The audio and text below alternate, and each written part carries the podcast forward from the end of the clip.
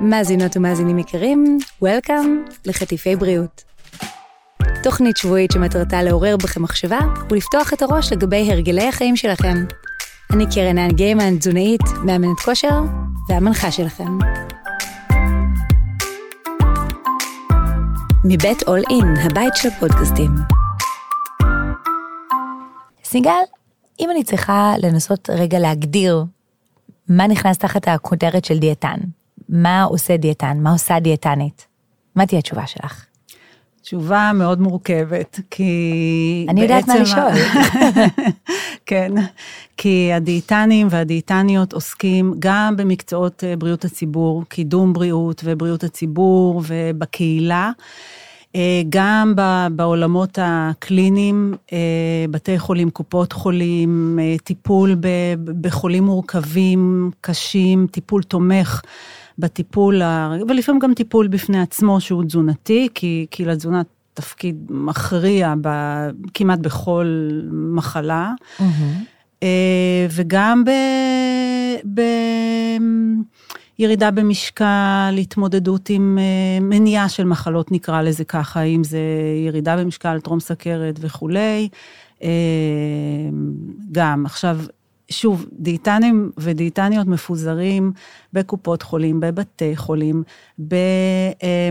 במפעלים, בסקטור פרטי גם. בתעשייה, בדיוק, בתעשייה, אה, וגם כאנשי מקצוע פרטיים. כלומר, זה עולם אפשרויות מאוד מאוד מגוון, זה עולם תוכן עשיר שבאמת נוגע לכל תחומי החיים שלנו. אני תמיד צוחקת שאני אומרת שהיום יש לי קליניקה פרטית, ובעתיד אני ארצה לעשות הסבת מקצוע לתזונאית שעוסקת בהפרעות אכילה במחלקה. כלומר, זה מצחיק שבתוך המקצוע יש כל כך הרבה, נקרא לו זרמים ואפיקים, שממש את יכולה לעסוק במשהו אחד, ואם את מרגישה שמיצית אותו, תחת מטריית התזונה, לעסוק במשהו אחר. אני גם אוסיף, אני אומר שכשאנחנו אומרים אה, שיש דיאטנים ודיאטניות אה, בתעשייה, אז כמובן שהדבר הראשון שולח אותנו תעשיית המזון, אבל לא רק, כי היום נכון. חברות ענק וחברות גדולות מבינות שרווחת העובדים קשורה בוולנס, נכון. ולכן יש ממש דיאטנים ודיאטניות גם בחברות הייטק למשל, וגם בחברות ממשלתיות, זאת אומרת שזה משהו ש... מאז שאני למדתי לפחות, למדתי במכללת תל חי גם, אה, זה ממש התפוצץ ונהיה ענק המקצוע, אפילו יותר מפעם. כי הכל זה תזונה. כי כן. תזונה זה התפוקה שלנו, והיכולת שלנו לנצל את המשאב האנושי. אני לא כל כך אוהבת שמתייחסים אלינו כמו אל משאב אנושי, אבל במקומות עבודה הבינו שזה מעלה את התפוקות, ומעלה את היכולת שלנו להצליח, ואת הרווחה שלנו, ואת הבריאות שלנו, ובריאות בסופו של דבר, כמה שזה נשמע ציני, מתורגמת לכסף, לימי עבודה, לאורך, כאילו, אורך כן. חיים ו, ופחות מחלות. אז בסופו של דבר זה משתלם להשקיע בתחום הזה של תזונה נבונה. כן, גם בכלל, היום אנחנו יודעים, את יודעת, כשאני למדתי, שאלו אותי, מה תעשי עם זה? הייתי מאמנת כושר. אמרתי שזה נשמע לי כמו משהו שהולך טוב עם כושר, ואני אמצא את דרכי. היום מתייחסים לתזונה בתור המקצוע של העתיד.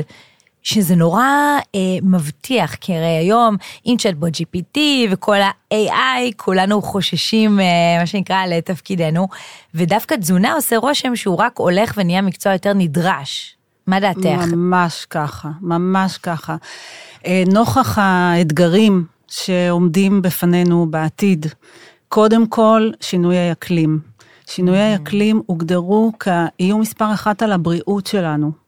איום מספר אחת. איום מספר אחת. וואו. ארגון הבריאות העולמי אמר ששינויי אקלים הם איום מספר אחת על הבריאות. לא הכל דרך תזונה, חלק גם דרך אסונות טבע, זיהום אוויר, מחלות, אה, מחלות אה, זיהומיות אה, וכולי וכולי, אבל mm-hmm. גם האופן שבו אנחנו מגדלים וצורכים מזון, או, או לא גם,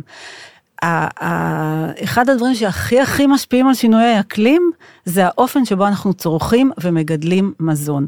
וכל מערכת המזון שלנו צריכה להשתנות.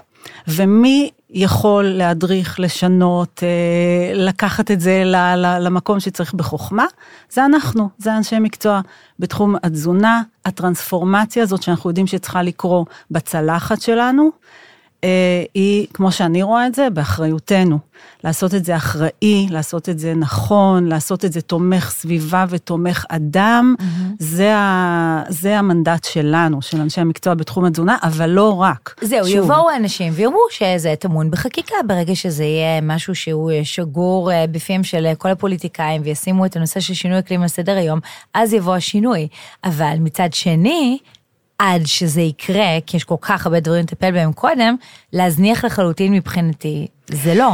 ולכן אחד. אולי, סליחה, אולי התזונאים הם השגרירים של הדבר, ו- ואולי מלמטה דווקא כן יבוא השינוי. מלמטה וגם מלמעלה, מי, אני הולכת איתך עם החקיקה, זה נכון, הרבה צריך לקרות בחקיקה, mm-hmm. אבל מי צריך להוביל את מה שצריך להיות בחקיקה הזאת? איזה אנשי מקצוע? Mm-hmm. תעשיית המזון, תעשיית המזון החלופי, תעשיית החלבונים האלטרנטיביים, החקלאים, מי צריך לתכלל את כל הדבר הזה ולהגיד, זה מה שצריך להיות בחקיקה. על זה צריך לעשות סובסידיות, על זה צריך לעשות מיסוי, mm-hmm. פה צריך לתמוך באלה, מי, מי שיכול לראות את כל התמונה כדי לקדם את, את אותם שינויי, שינויים, שינויי תזונה שאנחנו אה, רוצים, זה גם אנשי מקצוע מתחום התזונה. זאת אומרת, גם הנה. בחקיקה, וגם מלמטה, גם לעבוד עם הצרכנים, משטח. בדיוק, עם הצרכנים, עם ה...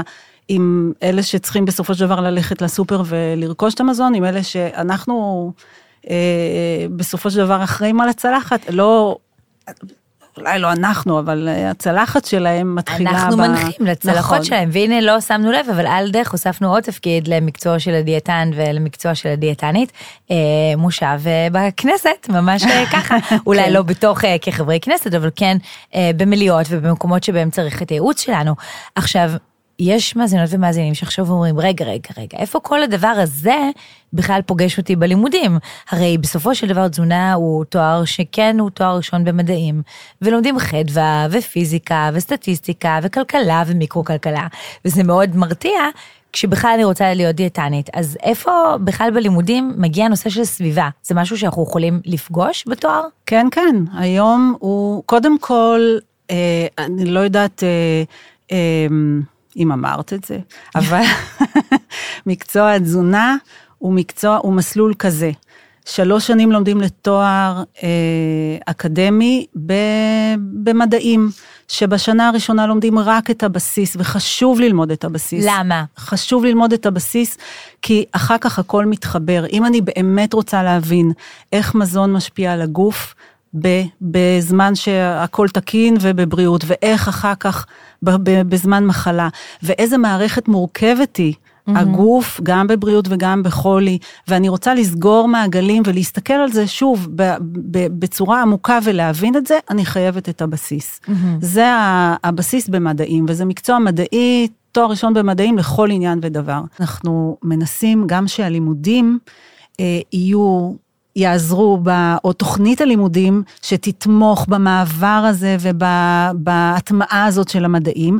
ואחד הדברים שנוכחנו לדעת, שמעבדות, לעשות הרבה מעבדות שהן ממחישות ומדגימות, ואת רואה בעין ו, ומרגישה באצבעות את המדע הקורה, אה, עוזר גם להיכנס לעולם הזה של, ה, של המדע, אז, אה, אז באופן יחסי אנחנו משתדלים לשלב הרבה מאוד אה, מעבדות אה, שימחישו, ביחד עם תמיכה גם בתהליך הלימודים המדעי. בטח עד היום אני זוכרת שהייתה מעבדה שממש יצרנו מעין מעיים, ואז ראינו את ה... ממש בעיניים את התהליך של איזה מזון נספג איפה ואיך זה באמת קורה. או בשנה ג' כמובן, המעבדה הכי מפורסמת, שהיא בעצם קורס בישול, אבל נכון. מכוונים אותך לעשות כל כך הרבה טעויות בבישול כדי שתביני למה אה, מטפיחים ככה ולא מטפיחים אחרת. כי בסופו של דבר התפקיד של תזונית הוא לא רק להגיד מה לאכול, זה גם לסייע במציאת מתכונים, ולעזור לבן אדם להבין למה יצא לו לא טעים ואיך הוא יכול להפוך את זה ליותר טעים, אז אפילו לזה הייתה המעבדה. ואז נכנסת גם הכימיה. שלמדת. הופה, הנה החיבור. בדיוק. ויותר מזה, אני יכולה להגיד לך שעקרונות בהכנת מזון, אה, הרחבנו את הקורס ממה שאת זוכרת, ועכשיו יש אותו אה, שלוש פעמים במשך שלושת השנים, די. וכל פעם כל פעם עולים ברמת המיומנות, גם של ההבנה מה קורה בתהליך עצמו של הכנת המזון, וגם ברמת המיומנות של התאמת המתכון, תפריט וכולי, שככה הכל נסגר בסוף לתמונה, שבה כשאת ממליצה משהו, את מכירה את ההמלצה הזאת מכל הכיוונים, גם מהכיוון הכימי וגם איך זה נראה במטבח עצמו. מדהים, ואז אפשר לקחת מתכון אחד, לעשות לו אדפטציה לנניח שלושה אנשים באותה משפחה, שלכל אחד יש צרכים טיפה אחרים, וזה גם ממש תפקידו של הדיאטן. זה אה, צד אחד. הצד השני כן. זה הצד הטיפולי. אנחנו צריכים גם uh, סט כלים mm-hmm. טיפוליים, כי אנחנו עובדים עם בני אדם, והכלי שלנו הוא שינוי התנהגותי.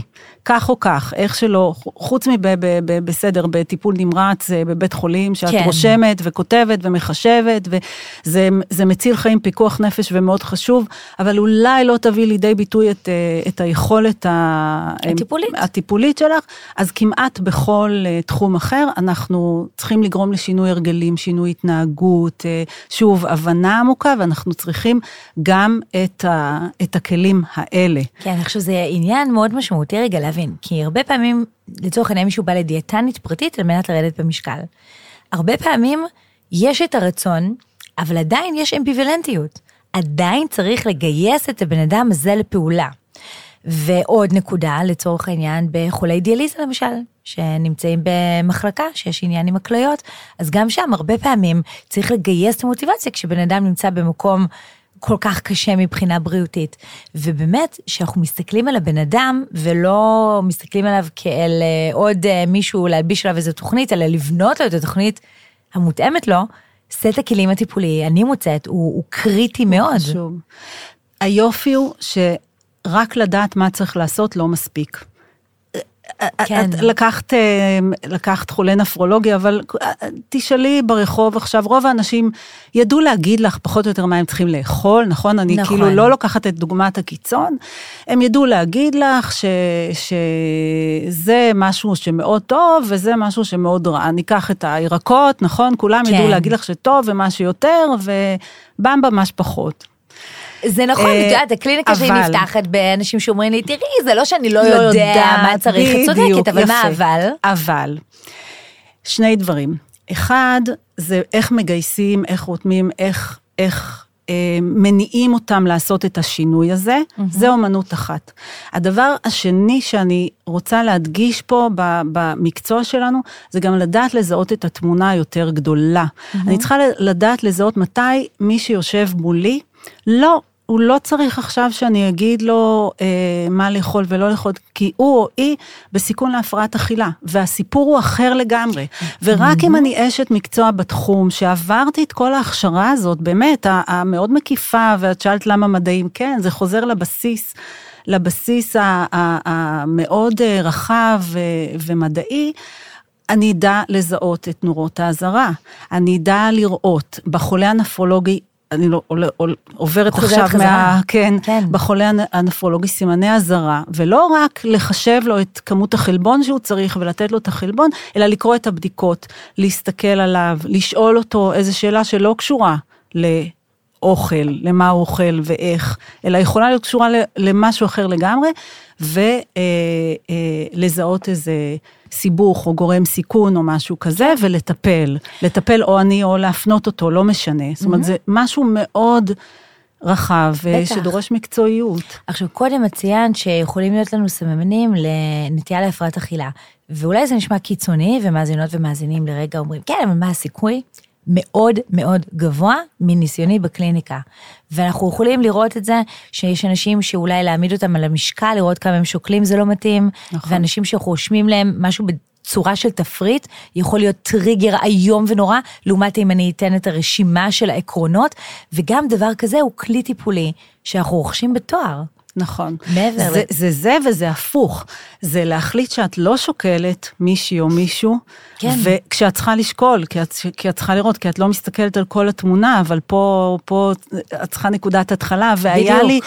נתקלתי במקרה כזה ממש של מחלות אה, מעי דלקתיות, שהאיש מקצוע לא ראה שה... מטופלת הולכת ומידרדרת לנגד עיניו. וואו. אבל פה צריך להפנות לדיאטנית שכן תעלה על המשקל, ותראה איך כן משטר תזונה כזה או אחר משפיע גם על המשקל. ועל המצב הדלקתי, ועל אה, מערכת העיכול, ושוב, להסתכל על כל התמונה. אז זה לפעמים אה, ניואנסים קטנים. כן. אה, זה, אגב, הזכרת שאת אה, הגעת מתחום האימון. Mm-hmm. כמה פעמים, ושוב, מבלי לזלזל במקצוע הזה של האימון, כי הם עושים עבודה חשובה, כמה פעמים נתקלנו במאמנים שנתנו הנחיות תזונה לא מותאמות, לא נכונות, לא זיהו הפרעות אכילה, לא זיהו לאן זה יכול לקחת. אלא הסתכלו על זה רק דרך הפריזמה של הביצועים, או דרך mm-hmm. הפריזמה של מה שהם יודעים על לפני אחרי, ופספסו.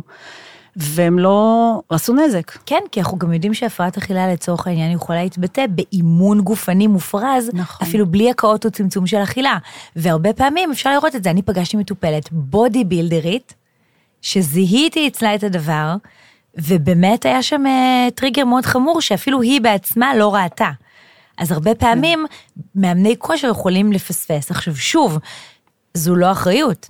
אלא אם המאמן הזה מנסה לתת תפריט, ואז יש בעיה, ואני מרשה לעצמי לומר את זה, כי אני בעצמי הייתי מאמנת כושר ולא העזתי לתת תפריט. עכשיו, כל הנושא הזה, באמת, אני, אני שוב מתעכבת על סט הכלים הטיפולי כי הוא משמעותי. בתל חי היה משהו מדהים ש, שעושים, נותנים לקחת קורסי בחירה מפקולטות אחרות. אה, ממדעי הרוח וכולי וכולי. נכון. אז אני ממש ביקשתי אישור וקיבלתי לקחת את הקורס המרכזי בחוג לפסיכולוגיה. למדתי פסיכופתולוגיה 1 ופסיכופתולוגיה 2, כי רציתי להכין את עצמי לטפל בהפרעות אכילה. אז זה היה אפילו משהו ש, שהגדלתי, ובנוסף לכל הכלים שקיבלתי במהלך התואר, אני מרגישה היום שזה צייד אותי בהרבה מאוד כלים, שלא חלמתי בכלל שיהיו לי בקליניקה הפרטית שהיא איננה עוסקת בהפרעות אכילה. נכון. אז לא רק אה, פסיכולוגיה, קודם כל לומדים גם במהלך התואר פסיכולוגיה, את הבסיס. ברור. ואפשר לה, להרחיב את זה. אה, יש אפילו קורס, אה, יש אפילו קורס עכשיו בפסיכולוגיה של התזונה, או פסיכולוגיה ותזונה בא.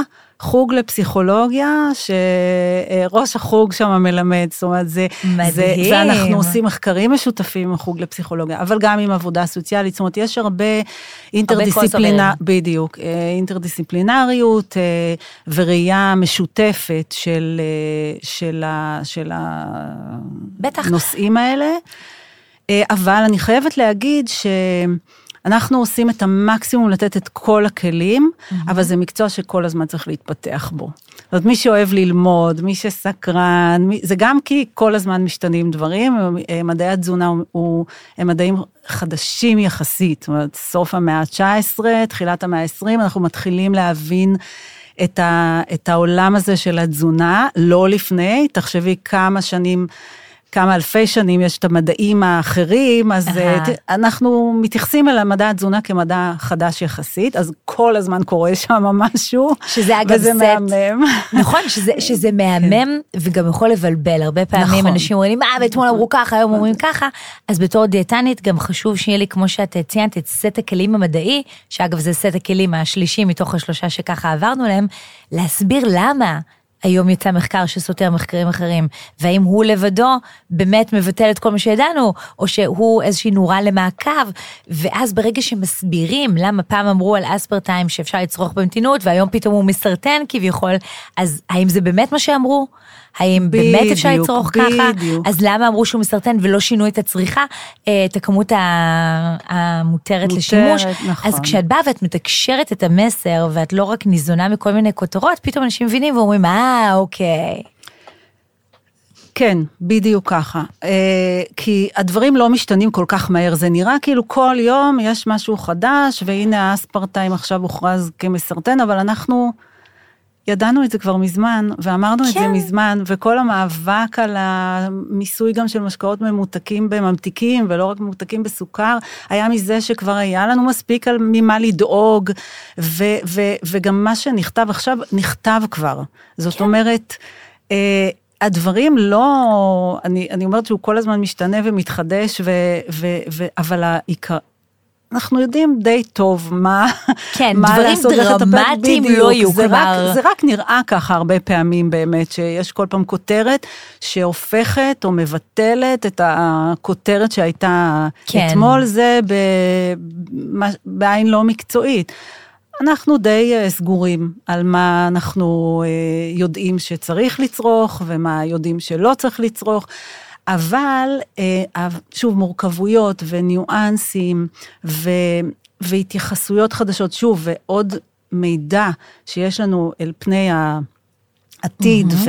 והאתגרים האלה הגדולים של השינוי שאנחנו צריכים לעשות, בצלחת הופך את זה למקצוע מאוד דינמי, מאוד מעניין, ובאמת סט הכלים הזה שבו אנחנו דורשים ומלמדים ועובדים עם הסטודנטים שלנו על קריאה ביקורתית, מה שאנחנו קוראים, לקרוא מחקר, mm-hmm. להבין את ה, מה הוא אומר, להבין מעבר ולהסתכל עליו כ...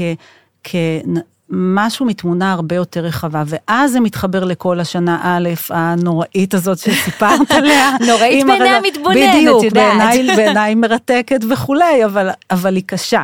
כן. היא דורשת מאמץ.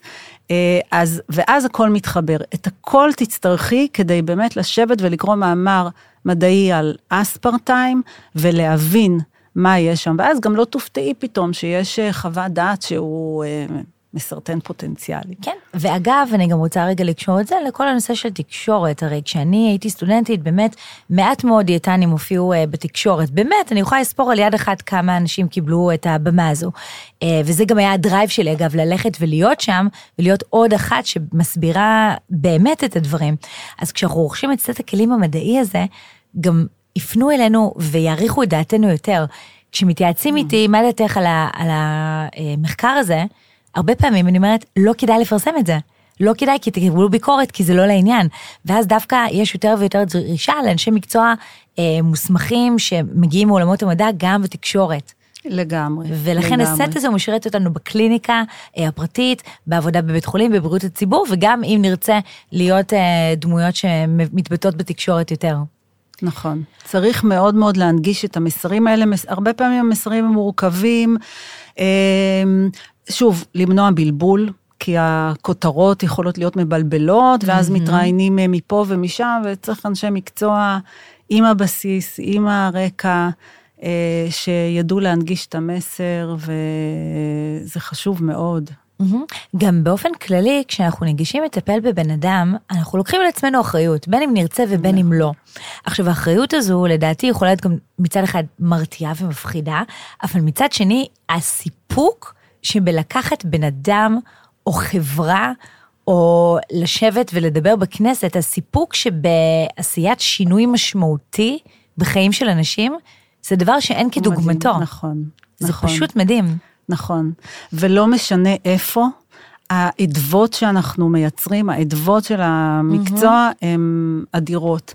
אני בחרתי ללכת לכיוון בריאות הציבור. Mm-hmm. בבריאות הציבור את משפיעה על קהילות. וואו. מצליחה ב, באיזושהי התערבות, או באיזושהי, לא משנה, הנגשה של מסר, פעילות ציבורית אה, כלשהי, אני פעילה בפורום הישראלי לתזונה בת קיימא, אז נייר עמדה, או לקדם איזשהו משהו, משפיע על ציבורים, וזה סיפוק עצום.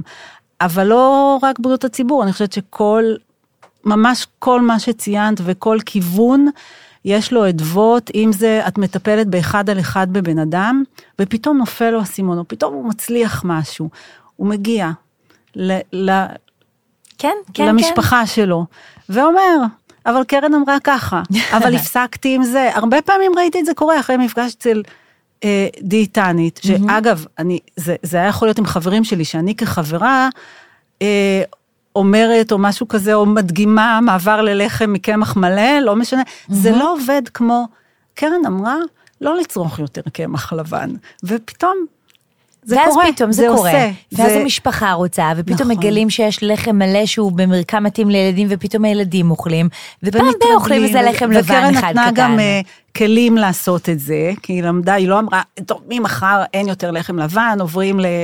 רק לחם מלא וכולי, אלא נתנה גם כלים, ואיך לעשות את המעבר הזה שיהיה יותר נגיש וטוב, ופתאום זה קורה, וזו תחושה באמת מדהימה. מישהי כתבה לי פעם, אגב, כן. באחד על אחד, לא, כי עשיתי הרבה דברים במהלך ה... במהלך הקריירה המפוארת שלך, כי את כל כך צנועה, אבל בעיניי הקריירה שלך היא בהחלט לא, אה, מפוארת. אז היא, היא כתבה לי פתק באיזה חג, נתנה לי, ותודה ששינית לי את החיים. וזה, כמה שזה פשוט, משפט כזה כלום, זה, הלכתי עם זה, באמת, אין, אין יותר טוב מזה. בטח. אני מעבירה גם uh, הרצאות והעברתי הרצאה על תזונה בת קיימא ונעזרתי uh, ב- בכל מיני הגדרות וחומרים שיש בפורום לתזונה בת קיימא ובאמת uh, אנשים אחרי ההרצאה הגיעו ונפתחו עיניהם להרבה מאוד כן. דברים קטנים שעבורם היו life changing וזה נשמע את יודעת מתיימר אבל כן כי כשאת מעבירה בן אדם או חברה או ציבור שלם תהליך, או שאת מציעה הצעה לייעול אה, בריאות הציבור בישראל, וזה קורה, זה פשוט מדהים. עכשיו, החיסרון במקצוע שלנו, גם דיברנו על זה קודם, את ואני בשיחה המקדימה, שלעיתים הוא לא זוכה למספיק הערכה. נכון. הוא כל כך מורכב, ולעיתים הוא לא זוכה להערכה. אה, לצערי זה נכון, וזה הזמן, אה, זה קודם כל אה, אתם משנים את זה, וזה מדהים. אני חושבת שכל דיאטנית ודיאטן שמצליחים להעביר את היופי, את המורכבות ואת המקצוע הזה, על כל גווניו, זה מדהים. אני חושבת שצריך כל הזמן להעביר את זה הלאה, שזה חשוב, זה באמת מקצוע. אין, אין, אין לי אין לי יותר איך, אין לי איך להגזים בחשיבות יפה, של כמה המקצוע הזה חשוב. אמרנו קודם אה, חצי בצחוק, שנה ראשונה נוראית או מרתקת, תלוי באיזה צד של המטבע את נמצאת. היא מרתקת ועמוסה. נכון, נכון, נכון, וזה גם בסדר כן. בצחוק לקרוא לזה נוראי, כי באמת לצורך העניין אני הגעתי מרקע, אה, קוראים לו הומני בתיכון. הומני, כן. לי ולחדווה לא היה שום אה, קשר ושום ממשק. וזה היה מאוד מאיים פתאום להגיע לתואר במדעים. כי מצד אחד התואר הוא מדעי, אבל הטיפול והאופי של המקצוע הוא קצת יותר במרכאות הומני. ומה שאהבתי בלימודים במכללת תל חי, זה שעושים איתך את המסע שמתחיל נכון. בחדווה מתמטיקה פיזיקה ומסיים באת דיאטנית. ואז יש את כל השיעורים בדרך שעושים את כל הקשרים האלה, ובעצם גורמים לך להבין למה למדת את זה ואיך זה משפיע עליך עכשיו ואיך את יוצאת מכאן עם מקצוע, שזה מאוד מדליק ואין את זה במקצועות אחרים שהם כל נכון. כך מדעיים, לצורך העניין פיזיקה. אתה לא יוצא מורה לפיזיקה בהכרח. נכון, זאת אומרת, הכל מתחבר בסוף, ואני אה, בשנה א' לפעמים אומרת להם, בשנה ג' נדבר על זה עוד פעם, או בשנה ב' אני באה ואומרת, זוכרים שדיברנו על זה, או זוכרים שלמדתם את זה, זוכרים אה, תנא זה זה, תנא מפיזיקה זה זה, זה מכימיה זה זה. אה, אז, אז זה מתחבר, אנחנו גם מודעים לקושי הזה, אנחנו מודעים לזה שהרבה... אה, סטודנטים וסטודנטיות שמגיעים ללמוד תזונה רוצים להיות אנשי טיפול ולא תמיד הם פיזיקאים וכימיק... וכימאים כן, כן, כן. הכי אה, אה, גדולים ומלווים אותם גם בתרגולים ו... ותמיכה ו... ועזרה, זאת אומרת אנחנו מנסים לתת את המעטפת. שתלווה אותך בדרך הזאת להיות אשת מקצוע מדעי ולא mm-hmm. רק מקצוע טיפולי. אה, ואני חושבת שזה עובד לא רע. אני חושבת שהרבה סטודנטים שלא היו עם רקע והגיעו, כמו שאת אומרת, אה, מתחום הומני, אה, מצליחים למצוא את עצמם גם בעולם המדעים וגם יש לציין וזה... ומתאהבים בו, לא רק שהם מצליחים למצוא את עצמם ו... שורדים ככה עם הראש מעל המים, אלא הם, אה, הם מתאהבים באתגר הזה, הם רואים איך הכל מתחבר, כי בסוף אין הומני ומדעי, זה, זה הכל מתחבר. אם את רוצה לדבר על הפרעת אכילה, בסוף יש לה, יש כימיה מאחורה, ואם אה, אה, מעגל תגמול, אם רוצים לדבר על אה, התמכרות למזון, או איך מזון משפיע על הבריאות שלנו, על התחושה שלנו, על המצב רוח שלנו, בסוף בסוף יש שם איזה עיקרון אה, מדעי, אז זה לא באמת החלוקה הזאת. בוודאי, גם את יודעת, אני אעיד על עצמי, את יודעת איזה תחושת הישג מטורפת, אני עד היום מרגישה, תראי איך אני מזדקפת בכיסא שאני אומרת שאני בעלת תואר מדעי, כי זה משהו שמעולם לא, אני באתי משלוש יחידות מתמטיקה בתיכון שכמעט נכשלתי. וזה באמת רק בא להוכיח שהדיכוטומיה הזו שמנסים לייצר בין ריאלי להומני, היא מתמסמסת כשמדברים על תואר בתזונה, כי יש פה את הכל, ואפשר גם להיות טובים בהכל. נכון. ולצאת מאוד מחוזקים דווקא לכל העולם שמחכה לנו שם. ולצורך העניין, מיקרו-כלכלה. הקשר בין מיקרו-כלכלה לתזונה הוא מאוד לא ברור, אבל פתאום כשאת בעלת עסק ואת נדרשת גם לטפל בנושא העסקי של הקליניקה שלך, אז זאת אומרת, וואו, אפילו כלכלה איכשהו משתלב לי כאן בעולם הזה כן, לפעמים. כן, וגם כדי להבין אה, כוחות יותר, אה, אה, נגיד, שמשפיעים על הצלחת שלנו ועל העולם של התזונה, אז צריך לדעת גם עקרונות כלכליים, ואם אנחנו מדברים על מערכת המזון, כי שוב, אנחנו יודעים היום שזה לא מתחיל ונגמר בצלחת שלנו, mm-hmm. ממש לא. יש כוחות רגשיים, כלכליים, אה, פוליטיים וכולי לפני, יש כוחות, אותם כוחות פועלים על הצלחת, ואותם כוחות גם אחרי מה שקורה גם עם, ה, עם הפסולת והשירות והאימפקט על העולם ו, mm-hmm. וכל אלה. כלומר, יש כאן מערכת שלמה. של דרייברים, של כוחות מניעים, mm-hmm. של, אה, של שחקנים מאחורי הקלעים, יש מערכת יותר גדולה. יעדי הפיתוח הגלובליים למשל, שגם הם קשורים לצלחת שלנו וגם הם קשורים לכל אחד מאותם יעדי פיתוח שאנחנו כ... כמדינה, אנחנו כאנושות אה, הולכת לקראת אה, או שואפת להשיג את אותם יעדי פיתוח, קשורים לאותם כוחות. אז אנחנו צריכים לדעת גם, שוב, קצת פוליטיקה, קצת כלכלה, קצת מינהל, קצת סביבה, mm-hmm. קצת אקולוגיה וכולי וכולי. וזה הרעיון של באמת לתת את הבסיס, את הרקע הרחב, ואז שהכל מתחבר כן, ואז כל אחת ואחד יכולים להחליט מה הנתיב שבו הם רוצים להעמיק וללכת איתו יותר נכון. רחוק. אז כמו שאת עשית בנושא של אה, קיימות כרגע, זה הדרייב המרכזי, ואז את ממש נכנסת לטאנל הזה יותר אה, במלוא הכוח. אז בתואר אנחנו מלקטים קצת, קצת, קצת, ואז בסוף מבינים מה הכיוון שלנו בדבר הזה. ואיך שאת תיארת את זה עכשיו, זה, זו דוגמה שאני נותנת להרבה אנשים. הרבה פעמים באים לרופא ואומרים, כואב לי ככה וככה ואני מרגיש ככה ויש לי חום ויש לי פה, אה, ובסוף הרופא אומר, אוקיי? הנה זה הכדור. וזה קצת כמו בתזונה. בסוף, לפני שאני בונה לצורך העניין תפריט, או תוכנית אכילה כמו שאני קוראת לה, יש כל כך הרבה דברים נכון. רחבים שאני יוצקת לתוך כל החלטה והחלטה. בסוף מקבלים דף עם דברים לאכול. שנראה אבל, פשוט, נכון? גם הוא נראה פשוט, גם זה קורה כל כך מהר כי אנחנו כבר מיומנים, גם זה נראה לפעמים אפילו מגוחך. כלומר, נו באמת, אני, זה הפתרון לכל הבעיות שלי, וזה משהו שאף פעם אנחנו לא נגיד לרופא, נגיד לו מה אתה עושה צחוק, אני תיארתי לך עכשיו כל כך הרבה דברים, אתה אומר לי כדור, נו באמת, תן לי חמישה, זה לא יקרה. אז באמת, כשדיאטנית ניגשת לבנייה של תפריט, יש מערכת שיקולים סביבתיים שמשפיעים על התחממות גלובלית, ואני לא מגזימה. בסוף זה בא לידי ביטוי בחתיכת נייר. ולכן גם אני חושבת שזה כל כך טוב שבתואר אנחנו לומדים את השיקולים האלה ואיך לדלבר אותם לאותם מטופלים, לקוחות, כי ברגע שמסבירים את מה שעומד מאחורי ההמלצה התזונתית שלי, פתאום לאנשים נופל האסימון, הם אומרים, אה, אוקיי, וואו, לא ידעתי את זה. נכון. היא צריכה לראות את. כל המערכת. שוב, את, ה, את, את המערכת מסביב, מגדול. Mm-hmm. היא צריכה לפעמים אפילו להבין אה, את התרבות והמסורת של אותו בן אדם שעומד מולה, mm-hmm. מעבר לת, לצרכים ולמצב הרפואי, ולקחת בחשבון גם את הבדיקות, גם את ההיסטוריה, גם מערכת המשפחתית, יש לו תמיכה, אין לו תמיכה. Mm-hmm. יש נגישות כלכלית, אין נגישות כלכלית, איך אפשר לעזור? Mm-hmm. אם, אם הוא צריך עוד עזרה. זאת אומרת, מה, זה באמת processing כזה, תהליך עיבוד, ש... אולי את אומרת שהוא קורה בזמן מאוד מהיר, נכון, זה עניין של ניסיון. ככל ו... שמתנסים ככל בזה, שמתנסים, בהתחלה בדיוק, זה לוקח הרבה מאוד זמן. אבל אה, את כל זה צריך ללמוד. כן, צריך ללמוד ולתרגל וכל הזמן להשתפר. עוד דבר שאני תמיד אומרת שאיש מקצוע צריך להיות בעל ענווה מסוימת. כי כמה שאנחנו יודעים, אנחנו לא יודעים עוד הרבה יותר. ולכן גם כל המיומנויות של מידענות שרוכשים בתואר, של ללמוד איך לקרוא ואיך להתעניין ומאיפה להשיג מידע ואיך לראות אותו בעין ביקורתית ואיך להבין שאנחנו לא יודעים הכל ולהמשיך לחקור, זה, זה גם משהו ש, שמתקשר לנושא של ענווה. נכון.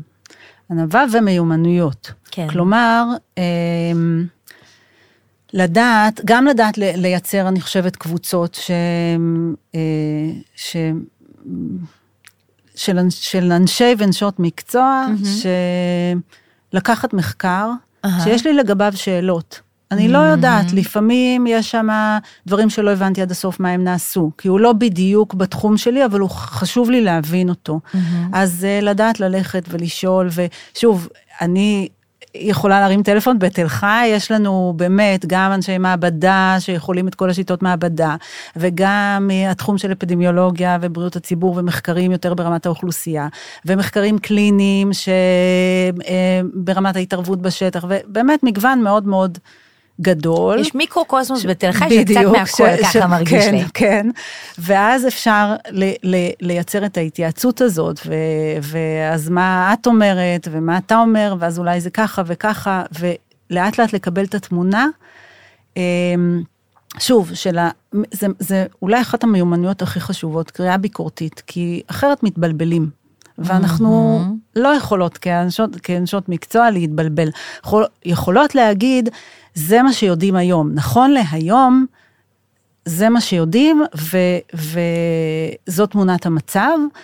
אה, אבל אם אנחנו לא נדע לקבל את, את תמונת המצב, לא רק את מה שידוע, מה לא ידוע, ו, אה, אז, אה, אז נתבלבל. כן, ואז ההמלצות שאנחנו נזקק תהיינה לא מדויקות, והדבר הזה יכול להיות עם השפעה מאוד מאוד רחבה, שאגב, גם לא כל מחקר, בסוף יש לו איזשהו go to, לא תמיד יש לי הנחיה שאני משנה או לא משנה בהתאם למחקר או לידיעה שהתקבלה. לא כל מחקר ראוי שניקח אותו בחשבון, יש מחקרים, נכון. ואני מראה את זה ל- ל- לסטודנטים, אני מראה, הם מציגים, הם קוראים, הם באים, הם מתייעצים, ולפעמים, הנה מחקר שלא היה צריך להתפרסם. הנה מחקר שמלמד אותך מה לא לעשות, כאילו אני בפירוש יכולה להגיד להם את זה כן. ולהראות להם אבל למה, זה לא קביעה שרירותית, אני ממש כאילו מראה להם... באמצעות סטטיסטיקות שנעשו אולי במחקר, או בצורה שהדיזיין, אמ, איך אומרים דיזיין? פתאום ברח לי. מבנה המחקר. מבנה המחקר כן. היה בצורה שהיא פחות טובה, והנה שוב, זה גורר כן. אותנו חזקה, חזרה לשנה א', נכון, סטטיסטיקה. נכון. ממש למשל, ככה. סטטיסטיקה. אה, נכון, לפעמים אה, השוואה לא נכונה, לפעמים השאלה לא נכונה לקבוצה שלקחו, כל מיני דברים כאלה ש... ושוב, אני אומרת, אל, תפ... אל תתחילו מנקודה שבה אתם מפקפקים, זה לא mm. טוב, זה נקודה לא טובה. אתם באים לקרוא את המחקר לא כדי לבטל אותו, לא כדי להגיד למה הוא לא טוב, אלא כדי לראות מה אתם יכולים ללמוד ממנו, אבל לפעמים... להיות ערניים, יוצא להיות כן. ערניים, כי לפעמים יוצא לי להגיד, הנה, לא, לא. אז לא כל מחקר, עכשיו, שוב, בעיתונות הוא יכול לצאת כמחקר חדש מצא ש. נכון, אבל צריך כרגע להבין... צ'יפס מונע התקרחות, יש לי דוגמה כזאת שאני מראה. צ'יפס מונע התקרחות? די, יש את המחקר הזה, אני היום מחפשת אותו. אז זהו שלא, זה מה שיפה, אני מראה להם איך זה מתגלגל, ואני מראה להם את המחקר, על מה המחקר, הנה הכותרת, סליחה, צ'יפס מונע התקרחות, mm-hmm. והנה המחקר, מה המחקר אומר, בואו תנסו להוציא כן. משם את הכותרת, זה צריך להיות מאוד מאוד יצירתיים. אה, אז את כל הדברים האלה, מבחינתי, הם צריכים to master, כאילו לדעת טוב לזהות את, ה, mm-hmm. את המרחק הזה בין המחקר לכותרת, ואם המחקר כן הראה שצ'יפס מונע התקרחות, אז מיד לדווח את זה לכולם, כן, ולהבין לא, איך. להבין אה, מה בדיוק אה, קורה שם ומה אני חושבת על המחקר הזה. ברור, כי בסופו של דבר, צחוק בצד, כשעיתונאי מדווח על אה, מחקר חדש שיוצא, הוא מדווח עליו, הוא לא מביע דעה, הוא לא נותן הוא לא כלום, הוא מדווח, הוא מספר לנו מה יצא. ואז מה קורה? אנשים קוראים את זה. ואומרים, רגע, אני צריך להביא את זה לדיאטנית שלי, או לדיאטן שלי, ששנייה יגידו לי הכצעקתה. ואנחנו, האנשים שעומדים על המשמר של הדבר הזה ומספרים, אם זה באמת ככה, אם זה באמת אחרת, ולמה. אני, אני לא בטוחה שהם רק מדווחים, כי אם הם היו מדווחים, אולי היינו מדויקים יותר, בכל זאת קרובים יותר למקור. הדוגמה הזאת שעלתה לי עכשיו לראש, של כן. הצ'יפסים בהתקרחות, או, או אה, פיצה לנוירווירוס, יש לי כמה דוגמאות איקוניות כאלה שהולכות איתי הרבה שנים בשיעורים. אה, כי הן קיצוניות, אבל, אבל אנחנו נתקלים בזה כל הזמן ביומיום.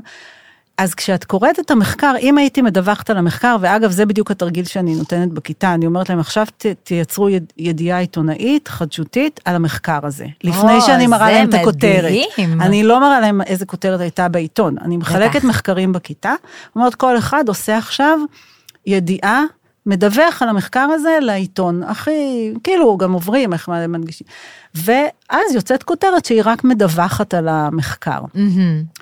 אבל אז אנחנו בודקים איך זה יתגלגל לצ'יפס מונע התקרחות, כי זה לא, זה לא הצ'יפס, זה השמן ש, שטוגן בו הצ'יפס, וזה לא השמן, זה הרכיב שמוסיפים לשמן כדי שהשמן לא יוקצף במקומות, אה, בטיגון תעשייתי. Mm-hmm. אז זה בכלל לא הצ'יפס ובכלל לא השמן, אלא החומר הזה, שיכול להיות שבמחקר בחולדות, איזושהי, אה, חלק ממנו יכול אה, להשפיע על הזקיק. והמחקר הוא בכלל לא מזכיר, לא צ'יפס, לא שמן. ולא לא התקרחות, אלא בכלל את ההשפעה על, אז, אז, אז זה לא בדיוק לדווח, נכון? נכון. עוד, יש לי עוד כמה דוגמאות. אוקיי, כן, שוב, לא... זה כבר תלוי בכתב. זהו, אז, אבל, אבל לצערי, אנחנו רואים הרבה דוגמאות כאלה, כן. והרבה ממה שמגיע ל... לה... לקהל בעולם התזונה, כשהולכים אחורה, שאני אומרת, אוקיי, בואו נעקוב אחרי המקור של הדבר הזה. זה מסוכן, זה לא מסוכן, זה טוב, זה לא טוב, בואו, יש פה, וזה נראה מדעי, כי יש כאילו ציטוט, מחקר מהרווארד מצא ש, mm-hmm. ותחת הרווארד יש קו כזה, נכון? זה הקו של הקישור. כשאת mm-hmm. קוראת את, את הידיעה, את יכולה ללחוץ, אז תלחצי עליה, תגיעי לאיזה ידיעה מרויטר, תלחצי עליה, תגיעי בסוף למחקר. שוב, אולי, כאשת מקצוע. אולי לא? תגיעי למחקר, לפעמים לא מגיעים למחקר, ואז יש לנו בעיה שאנחנו לא נכון, לא יודעים איפה נולד נכון, בכלל הדבר הזה. נכון, אבל נגיד הגעת למחקר, ועכשיו עכשיו תבחני את המחקר, ומול, שוב, אני לא מצפה מכל מי שקורא את הידיעה לעשות את זה, אני מצפה מאשת מקצוע בתחום התזונה, שרכשה את כל הכלים האלה, לא לקרוא את הכותרת בעיתון ולהגיד, אה, ah, כן, איזה יופי, אז עכשיו אני mm-hmm. ממליצה לכולם ללכת למקדונלדס לאכול צ'יפס, ושוב, אני לוקחת את הדוגמה הקיצונית, כמובן. אבל, אה, אבל אה, אמ, אז אני ממליצה עכשיו אה, לאכול ספירולינה, אוקיי? לצורך העניין, כן. לצורך העניין, כי, כי זה פחות, חיפשתי משהו פחות קיצוני. כן, פחות קיצוני והגענו בטעות לקיצון אחר. אבל לפעמים זה ככה, לפעמים זה מקיצון אחד לקיצון כן. אחר, ובאמת התפקיד שלנו בתור תזונאים זה רגע לגשר על הפער הזה. נכון, לפעמים בסוף אני אה, אקרא איזה כותרת על ספירולינה ומאוד אתלהב, כי, כי משהו שם אה, יתאים לי, ואני אלך אחורה למחקר, ואני אקרא את המחקר, ואני אתן לזה איזשהם גבולות גזרה, אני אתן לה, לספירולינה איזשהו מקום בארגז הכלים שלי. Mm-hmm. ואולי לא, ואולי אני אחליט שלא, איפה שאני עובדת ועם האנשים שאני מטפלת בהם, אה, או בקהילה שאני רוצה לעשות בעיתון, זה לא מתאים למצ... אז בסדר, אבל קראתי את המחקר, אני מבינה מה, mm-hmm. מה היכולות, ואני מבינה למי זה מתאים ולמי לא, ואני עושה החלטה מקצועית בסופו של דבר, שלא מבוססת על, אה, על הכתבה בעיתון או על כותרת, אלא, אלא מבוססת על, על המידע עצמו, mm-hmm. בדיוק, על המידע ועל המדע. אני גם מאוד התלהבתי עכשיו שסיפרת שאת עושה דברים כאלה בקורסים שם בתל חי, כי באמת אני הולכת להגיד רגע משהו שאני הולכת להישמע נורא זקנה, אבל כשאני למדתי בתואר הראשון לא היה אינסטגרם בכלל, היה רק פייסבוק, ובאמת כל הנושא של לעבוד עם תקשורת, הוא לא כל כך נכון. היה, לא למדנו את זה כי פשוט לא היה. אבל היום אני רואה כבר סטודנטיות לתזונה עם אינסטגרם, עם עשרות אלפי עוקבים, שממש יודעים לדלבר מסר. אז גם הייחודיות הזאת שעובדים במסגרת התואר כבר על איך מעבירים את זה הלאה, זאת התעדכנות של התואר שאני לא ידעתי וזה נורא מגניב אותי לשמוע. קודם כל איך קוראים את זה, כן? בטח. כי באמת אנחנו בעידן של הצפת מידע, שלא, את לא היה, כשאת למדת לא היה אינסטגרם, כשאני למדתי לא היה PowerPoint. וזה לא היה כזה מזמן, את יודעת. מטול שקפים וכאלה, אז, אז כן, זה עולם שמשת... ועכשיו נכנסה הבינה המלאכותית זהו. לחיינו, ואנחנו, הנה, ואנחנו כבר עוברים סדנאות, וחושבים איפה אפשר להכניס, איפה לא, איפה, האם היא יכולה להיות כלי או לא, כי ברור שזה... קרה התחלת משהו. את, התחלת את השיחה עם צ'אט GPT, אמרת, אוקיי, למה צריך אנשי מקצוע? כן. כי אולי אני יכולה לבקש תפריט מ... מצ'אט GPT? מה, כן, מהבינה שלי, הבינה הפרטית שלי. בינה. אז לגמרי, כל הזמן, הם, הכלים שלנו צריכים להתעדכן, כי, כי הקצב הוא. משוגע. אז המקצוע של דיאטן הוא לא איזה משהו פרה-היסטורי כזה שמלמדים אותנו אה, איך, אה, אני אפילו אין לי דוגמה פרה-היסטורית לתת, אלא זה באמת מקצוע שהוא כל כך חשוב והוא גם מתעדכן ושיטת הלימוד מתעדכנת וכל פעם שיוצא כלי חדש מנסים להבין איך להשתמש בו ולא מנסים רגע למגר אותו או לדחוף אותו החוצה ו- וזה משהו ש- שהוא מאוד כיף לשמוע. שזה הכל כל הזמן מתעדכן, ושכל הזמן מחפשים את הדרכים היצירתיות גם ללמד. אה, כן, לגמרי, ממש ככה. כי גם חוויית אה, הלמידה היא חשובה. אגב, נכון. דיברנו קודם על תזונה וסביבה, גם סביבת לימודים זה דבר שהוא חשוב. הרי תואר בתזונה זה תואר שהוא תובעני, יש הרבה מאוד נקודות זכות, כאילו קיפלו ארבע שנים מתוך שלוש. לא כאילו, פעם זה היה ארבע שנים.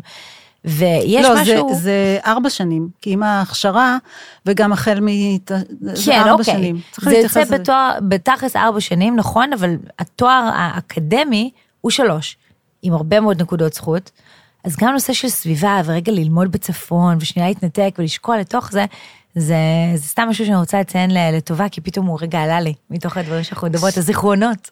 הזיכרונות של הנחל, בתחילת השנה, בקורס בריאות הציבור, שאלנו, ביקשנו מהסטודנטים בקבוצה, אה, שכל אחד יציין הרגל בריא אחד ש, שהוא סיגל לעצמו ב...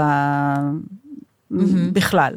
והמון אמרו בתל חי, כן? כן. אמרו, להתחיל את הבוקר בנחל. ללכת לנחל, וואו. טיול בטבע, היה שם המון, אה, אה, המון בריאות דרך הקרבה לטבע, היציאה לטבע, השאיפה של הירוק, לגדל, חלק גמור שמגדלים כל מיני אה, עשבי טיבול, או חלק מה, מהמזון שלהם, שזה גם משהו שאנחנו אה, מעודדים במסגרת... אה, כן. אה, ככה החיבור, אה, כשאנחנו מחוברים למזון שלנו, אנחנו אוכלים יותר בריא, כל העולם ההתנהגותי הזה הוא גם היום תופס הרבה מקום. בטח. אז הרבה אמרו לנו שזה סביב הדברים האלה. מעניין. וזה היה מהמם, כי זה באמת נורא נורא בריא. כן. דוקטור סיגל טפר, תודה רבה לך. תודה לך.